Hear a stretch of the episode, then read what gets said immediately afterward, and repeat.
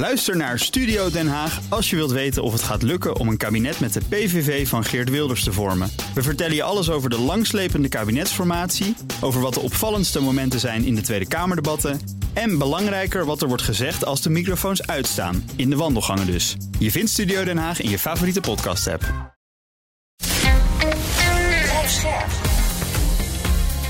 BNR Nieuwsradio. Boekenstein en de Wijk. Mark Beekhuis. Welkom bij Boekenstein en de Wijk. Het is maandag, dag 467 van de Russische oorlog in Oekraïne. En Arend Jan en Rob, jullie zijn er allebei weer. Present. Absoluut. En alweer in de startblokken voor de volgende theatervoorstelling. Naar Luxor gaan jullie op vrijdag, zeg ik uit In het hoofd. Rotterdam, aanstaande vrijdag, helemaal goed hè. Met eh, Ben van den Burg, Arend Jan. Dat de gaat toch over technologie hè? Ja, de grote tech-expert Ben van den Burg, die kan net zo goed schaatsen als die over technologie en de, en de volgende industriële revolutie kan spreken. En wij gaan het ook hebben over de gevolgen van die volgende fase in de industriële revolutie voor de geopolitiek. Want wie die volgende fase wint, wordt misschien wel de belangrijkste mogendheid. Nou, dat is wel zeker. Maar het is misschien ook wel degene die de wereldorde gaat bepalen. Tja, dus eh, als wij dat niet zijn, dan hebben we een groot probleem.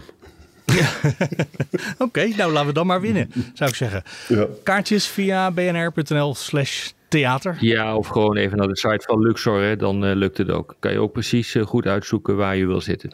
Goeie tip. Eh, gaan we naar Oekraïne. Daar eh, gebeurt vandaag heel veel. Waar we natuurlijk niet zo goed zicht op hebben. Naarmate er meer gevochten wordt, is het moeilijker om te weten wat er precies gebeurt. Eh, onder andere Oekraïne zegt, er wordt op 29 plekken nu aan het front gevochten. Nou ja, dat zou suggereren, Arend-Jan moet maar even vertellen wat er precies aan de hand is. Maar het zou suggereren dat het offensief, zoals Zelensky de afgelopen dagen heeft gezegd, ook in een interview met de Washington Post, begonnen is. Eh, ze zijn er klaar voor, eh, zeggen ze, en we zijn begonnen. Nou, of dat zo is, dat moet allemaal nog blijken. Maar inderdaad wordt er gevochten. Nou, kijk, we hebben dus allemaal bronnen die elkaar tegenspreken. Hè? De Rus, Rusland eh, ontkent dingen, Oekraïne ontk- ontkent dingen. Maar misschien is het zo, laat ik het zo zeggen. Russische bloggers zeggen dat bij de stad eh, Velika Novosilka in Donetsk, dus in het noorden, dat daar dus gedonder is. Hè? Er zijn eh, grotere troepeneenheden aan de gang. En die lijken ook door de NAVO getraind te zijn. Hè? Dus effectiever eh, te zijn. Ze hebben al twee dorpen teruggepakt, hè? volgens het Russische telegramkanaal. Eh, en, en de symboliek is dat het is een paar dagen voor de D-Day. Dat is z- 6 juni was D-Day, weet je wel, 1944. En vandaag is het 5 juni. Nou, dan heb je verder eh, bij Bachmoed, eh, ten noorden van Bachmoed is het dorpje eh Berchivka. Dat schijnt dus volgens Prigozhin teruggepakt te zijn door de Oekraïners. Hij beweert ook, of het waar is, weet ik niet, dat de Russische soldaten, weet je, met die troepenrotatie, de, de Wagner-troepen zijn dus teruggetrokken. Hij beweert dat de Russische soldaten zijn stiekem weggerend daar. Of het waar is, weten we niet, maar daar is dus ook beweging. Dan zijn er gevechten, dan ga ik nog een be- beetje meer naar het eh, westen toe, in Novodonetskoye. Dat is in, het, eh, in de outskirts, daarvan wordt gevochten. Dat is ten westen van Voeledaar, waar we vaak over praten. En ten noorden van Mariupol, een beetje in het midden zou ik dus willen zeggen. Ja, en andere plaatsen, eh, dus er zijn 90 plaatsen, maar dit zijn de plaatsen die ik heb kunnen herleiden. Heb jij meer informatie, Rob? Ja, eh, kijk, in de eerste plaats moet je constateren dat eh, de brigades, twaalf brigades waar we het eerder over hebben gehad, die kunnen nu worden ingezet. Dat eh, betekent dat er in totaal van een 60.000 eh, soldaten kunnen worden ingezet om eigenlijk eh, de voorhoede te vormen van zo'n offensief. En realiseer je, er zijn 300.000 eh, Russische militairen langs het front. Er zijn natuurlijk ook een hele hoop reserves eh, van eh, Oekraïne. En die reserves zijn natuurlijk ongelooflijk belangrijk, want uiteindelijk win je de strijd met je reserves. Je, je probeert een doorbraak te forceren ergens, waar dat is weten we nog niet. Ehm, en dan probeer je met de reserves probeer de boel af te maken. Die doorbraak volgens de Russen eh, zou plaats hebben gevonden, althans een poging daartoe in het oostelijke front. In de Donetsk-regio, dat ligt dus in het oosten. En ze zeggen, ja, die hebben we afgeslagen. Daar zouden 250 eh, doden bij zijn gevallen aan de Oekraïnse kant. De 16 tanks eh, zouden zijn vernietigd, 13 infanterievoertuigen. En nog eh 21 eh, gepantserde voertuigen waarmee je personeel kunt eh, vervoeren. Allemaal eh, zijn eh, vernietigd. Eh, en eh, zij zeiden van ja, de Oekraïners zijn bezig om daar een doorbraak te forceren. En dat is in ieder geval niet gelukt. Nou, wat er van waar is, weten we niet. we zien dat overal getracht wordt om erachter te komen in hoeverre dit klopt. Uh, maar dat er op dit ogenblik wat aan de hand is, dat is een ding dat zeker is. Maar hoe serieus het is, dat weten we niet. Wat we wel weten, is dat er aan de andere kant van de grens, in, uh, die, uh, in die regio die zeg maar aan Oekraïne grenst. Belgorod. Belgorod, daar hebben we het ook al vaker over gehad daar is wel vrij veel aan de hand op dit ogenblik. Arend Jan, je hebt er ook meer informatie over. Hè? Ja, er is dus um, gisteren hebben daar dus die twee pro-Oekraïnse Russische troepen hebben daar dus uh, een dozijn Russische soldaten hebben ze gevangen genomen. Dat zijn nu wel echt honderden uh, troepen daar hoor. En die worden ook kennelijk er niet meer uitgegooid. En de logica hiervan is wel belangrijk. De logica is dus dat het brengt Rusland in de problemen, want ze moeten daardoor die grens zwaarder bewaken. En daardoor moeten ze bijvoorbeeld misschien troepen in Donetsk of zo dunner maken. Hè? Dat is heel vervelend, want in Donetsk wordt er nou juist waarschijnlijk geprikt door uh, Oekraïne. Dus het, is, het, het lijkt erop dat dat succesvol is, die truc. Hè? Van dat je daar dus gewoon Rusland op Russisch grondgebied zelf loopt te pesten. Waardoor je de troepen dunner maakt in het uh, Oekraïne bezet, Rusland bezet gebied in Oekraïne.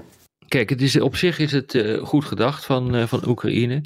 Ze ontkennen natuurlijk elke betrokkenheid. Want ze zeggen, nou, die, die twee milities die daar actief zijn, die bestaan uit Russen. Een van die milities is trouwens niet zo fris hoor, want die heeft ook zo'n wortels in het, in het neonazisme. Dus dat is ook niet een hele fijne club. Vandaar ook denk ik dat ehm, Zelensky zegt van, we hebben daar niks mee te maken, maar we zijn op zich wel blij dat we gesteund worden. Ehm, ja, weet je, het is toch wel lastig om te, te bezien wat daar daadwerkelijk gebeurt. En het is wel belangrijk wat daar gebeurt. Het ontregelt natuurlijk de hele stad, de hele regio.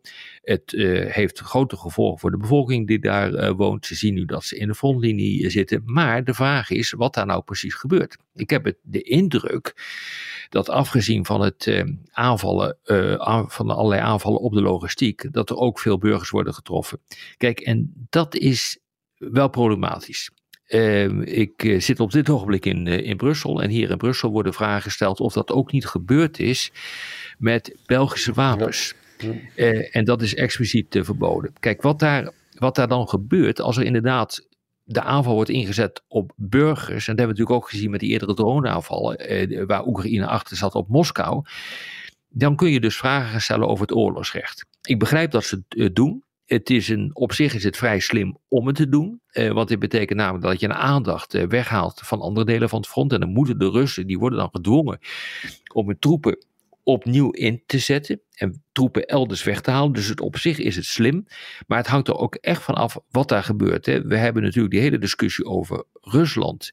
Die burgerdoelen aanvalt continu, echt elke dag. Flatgebouwen zien we dat die uh, worden uh, getroffen. En dat betekent dus automatisch dat er ook vragen worden gesteld, uh, gesteld over het oorlogsrecht. Dus Oekraïne moet hier wel echt mee uitkijken. Zeker als het ook onfrisse troepen zijn, die ook nog een keer uiteindelijk toch worden aangestuurd vanuit Kiev. Dat is een belangrijk punt. We lazen vorige week ook dat er een aantal dorpjes dat er 4000 man al geëvacueerd waren, Russen door de, door de gouverneur. Daar is echt, echt dingen aan de hand. En België neemt het overigens heel hoog op. Hè. Je moet even de andere kant is ook belangrijk. Vanuit Russisch grondgebied worden er ongelooflijk veel mensen vermoord in Oekraïne. Hè? Dat is natuurlijk de andere kant uh, van het verhaal. Maar goed, in België is uh, oorlogsrecht natuurlijk heel erg belangrijk in heel, de hele westerse wereld. Dus nou, Nederland, in Nederland ook. En daar, daar, daar moeten ze over gesproken worden. Ik vind wel dat je ook naar de andere kant moet kijken. Van, ik bedoel, Zeker. Oekraïne er sterven zoveel mensen joh, in Kiev. Elke dag wel één. Hè? Maar dat is geen rechtvaardiging. En ook niet volgens de oorlogsrechten om hetzelfde te exact, doen. Hè? Dus exact, uh, ja. ik, ik weet dat Zelensky daar uh, buitengewoon terughoudend uh, mee is. maar daar gebeuren denk ik ook dingen ja, waarvan je af je af kunt vragen of ze door de beugel kunnen met betrekking tot het oorlogsrecht. Dus ik denk dat Zelensky zich daar ontzettend goed van bewust is. Dus ik mag hopen dat dat niet gebeurt, maar je weet het maar nooit. Nee, bij CNN zeggen ze, Oekraïne heeft een heel sabotagenetwerk opgezet in Rusland. En ja. die hebben opdrachten meegekregen vanuit Kiev. Maar uh, per missie moeten ze het helemaal zelf weten daar. Ze weten gewoon wat de grenzen zijn van wat Oekraïne acceptabel vindt. Uh, ja. dat, dat klinkt als, uh, we hebben er net niks mee te maken, maar we weten, zijn er wel bij betrokken. Ja. Zo is het, ja. Dat is een uh, hele mooie samenvatting van wat er, wat er aan de hand is. Maar goed, laten we maar eens even kijken hoe dit zich verder ontwikkelt. Op zich is het slim, op zich is het goed. En op zich zouden wij bij wijze van spreken dat ook kunnen bedenken om het op die manier te doen. Maar je moet wel verschrikkelijk uitkijken dat je de grenzen niet overgaat. En er zit nog één gevoelig punt aan, jongens. Kijk, die, je weet dat Poetin vindt dus dat iedereen die een keer rondloopt is een neonazi. Hè? En hij geeft het er nooit over dat Zelensky een Jood is. Hè? Die kleine groep, die kleinste groep, die dat vrij, Russische vrijwilligerskorps, dat is dus, zijn dus echt neonazies.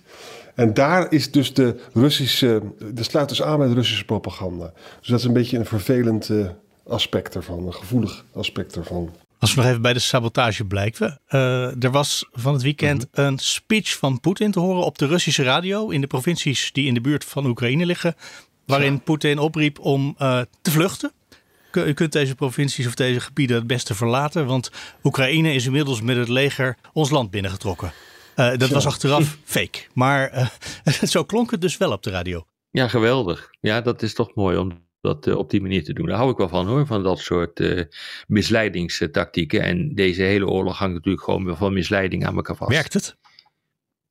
Nou ja, sommige mensen, oh, absoluut. mensen raken Niet altijd, maar ja, gedeeltelijk wel. Ja, soms raken gewoon in ja, paniek. exact. Ja, Jullie zitten er elkaar heen, even oh, één ja, voor zeker. Oh ja, nee, natuurlijk uh, werkt dat. Maar niet voor iedereen, maar uh, je hoeft uh, ja, precies wat Arendt Jan waar ik doorheen zat te praten kennelijk. Uh, uh, ja, dat, dat, dat kan inderdaad paniek, bij paniek tot paniek leiden bij kleine groepen. Dat kan. Ja, en bedenk ook het hele, het hele tablet. Hè. Er zijn opeens dus drones bij de Kremlin. Dat kon Poetin kennelijk niet voorkomen. Hè. Dus die, die Dugina is in die auto, weet je wat? Dat is eigenlijk Dugin was de bedoeling. Die wordt gewoon vermoord. Nou, in Belgorod, gewoon Russisch grondgebied. Daar, die, daar, is kennelijk Poetin ook niet heer en meester. Ook dat gedonder op de radio. Heb je ook trouwens die uh, tweets gezien met die uh, scènes uit dat Russische uh, talkprogramma? weet je wel, praatprogramma? Dat, nee, vertel dat is toch wel heel boeiend hoor. Er zit gewoon een man te schrijven van... luister eens, we kunnen na 15 maanden... kunnen we niet eens de Bachmoed veroveren. En, en wij, zijn, wij waren als Sovjet-Unie waren we al inflexibel. We hebben het van het Westen verloren. Het Westen is rijker en efficiënter dan wij. En dat geldt ook voor Rusland. We zijn zo corrupt. Als, dat soort dingen worden gewoon gezegd. Echt? Ja, vanuit de Doema heb ik het ook gehoord, ja, Arend Jan. Ja. Uh, Doemelid Zatulin, uh, die uh, zegt deze speciale operatie is tot nu toe mislukt. Ja. Wordt gewoon vanuit de Doema nu gezegd. Ja. En ik moet je zeggen, jongens, als, als dat zo doorgaat, ja, dan wordt, komt, komt Poetin wel in de problemen terecht, zou je denken, toch? Ja. Het is wel heel interessant Lijkt wat daar gebeurt. Moeten we nog even naar de andere kant van de wereld gaan? China? Met z'n allen, gezellig. Naar China? Doe jij China ja, even daar, Doe jij? Ja, daar vindt, uh, kijk, in Singapore vindt de Shangri-La-dialoog uh, plaats. Dat is een jaarlijks evenement. Het is echt heel erg interessant wat daar uh, gebeurt. En uh, ja, daar komen, ja, net zoals zeg maar de, de, de, de bijeenkomst van München, de veiligheidsconferentie van München, komen dus alle houten methoden uit de regio bijeen. En ja, het wachten was natuurlijk op wat er gebeurt met de, met de Amerikanen en de Chinezen. De Chinese minister van Defensie Ling Li Xingfu. Uh, die kwam en die begon onmiddellijk te voeten op Amerika. En die uh, zei van ik ga die, uh, die Austin, de minister van Defensie van Amerika, niet ontmoeten. Austin die begint natuurlijk weer te roepen van ja, maar dat, we moeten toch met elkaar gaan, gaan praten. Een van de grote problemen met de Chinese minister van Defensie is dat hij gewoon onder het sanctieregime van Amerika valt. Omdat hij illegaal gevechtsvliegtuigen heeft en andere spullen heeft gekocht van een Russische firma voor China kennelijk. en en dat wordt niet geaccepteerd door eh, de Amerikanen. Kortom, die relatie is compleet verzuurd daar. En wat je nu ook ziet, is dat tegelijkertijd met die dialoog een, een, een, lichtere delegatie naar Beijing is afgereisd vanuit de Verenigde Staten. Van Daniel Crichtonbrink. Dat is een, een een uh, plaatsvervangend minister van, uh, uh, van Buitenlandse Zaken. En die is met iemand afgereisd, Sarah Barna van, het, van, het, van de National Security Council, de Nationale Veiligheidsraad, om daar toch proberen de boel nog een beetje in, goede, in het goede gereel te krijgen. Misschien hierbij aanvullen. Het staat een heel klein berichtje in de New York Times vandaag. Dat de Amerikanen en de Russen toch weer gaan praten over kernwapens. En, en om nucleaire proliferatie te voorkomen. Vond ik wel opmerkelijk eigenlijk. Ja, dat is interessant. Ja.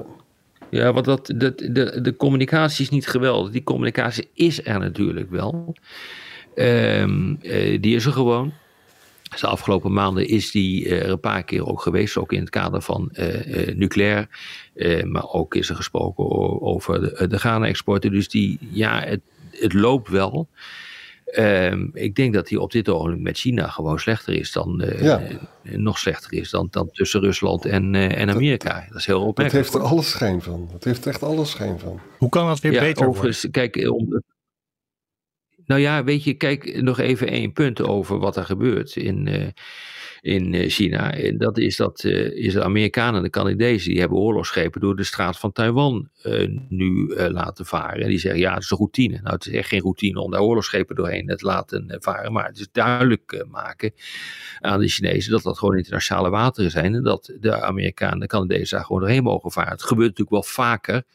Eh, maar het is natuurlijk in de ogen van China is het sarre. Dus dat is olie op het, eh, op het vuur. En eh, als ik dan naar je vraag luister, ja, dan is het lastig om dat op dit ogenblik goed te krijgen. Dus het hangt er echt van af wat die Amerikaanse delegatie nu in Beijing voor elkaar gaat krijgen. En die zullen natuurlijk uitleggen wat de Amerikaanse president vindt. Ja, en dan maar hopen dat het niet verder escaleert. Met elkaar in gesprek blijven. Eigenlijk. Ja, Nou, Ja, het is, nou ja, ik- praten kan nooit kwaad. En zeker als de spanningen oplopen, moet je juist gaan praten met elkaar. ja, da- dit is heel verstandig wat je nu zegt. Ook in relaties. Ja, ja. Ehm, Over, over relaties gesproken. Vrijdagavond eh, was Scholz in een voorstad van Berlijn. Eh, en hij werd gesart door het publiek. Die zeiden van, eh, ja, je, zit, maar je bent een warmonger, je bent een oorlogsophitser en zo. En die altijd rustige Scholz, die ontplofte bijna. Het was een soort vulkaan. En hij wordt er, werd een hele gepassioneerde verdediger van het sturen van wapens. Je kan het eh, allemaal terugzien. kijk. Het is toch wel interessant hoor, dat zo'n man die altijd gematigd is. ja, die heb ik gemist daar, Ja, Jan. dat is echt leuk om te zien hoe kwaad hij kan worden. die uit zijn rol viel. Ja, dat hij echt, eh, dus er zit pit in die man. Hè? Het is overigens zo dat de Duitse coalitie zit onder druk. Hè? Ze, zijn, ze hebben ruzie met elkaar en ze zijn ook impopulair en het worden zijn ze aan alle kanten getergd. Nou, dat zag je dus ook dat hij getergd was. Ja, Dan gaan we die video nog even opzoeken. En dan eh, zijn we er morgen weer, denk ik, hè? ja dat denk ik ook. Nou, morgen weer verder. Tot Ja, morgen. Tot morgen. Tot morgen. Ook Liesbeth Staats vind je in de BNR-app. Ja, heel handig. Luister live naar Kees en mij tijdens de Daily Move. Dan blijf je ook gelijk op de hoogte van breaking news en het laatste zakelijke nieuws. En daar vind je ook alle BNR-podcasts, waaronder de Perestrooikast. Download nu de gratis BNR-app en blijf scherp.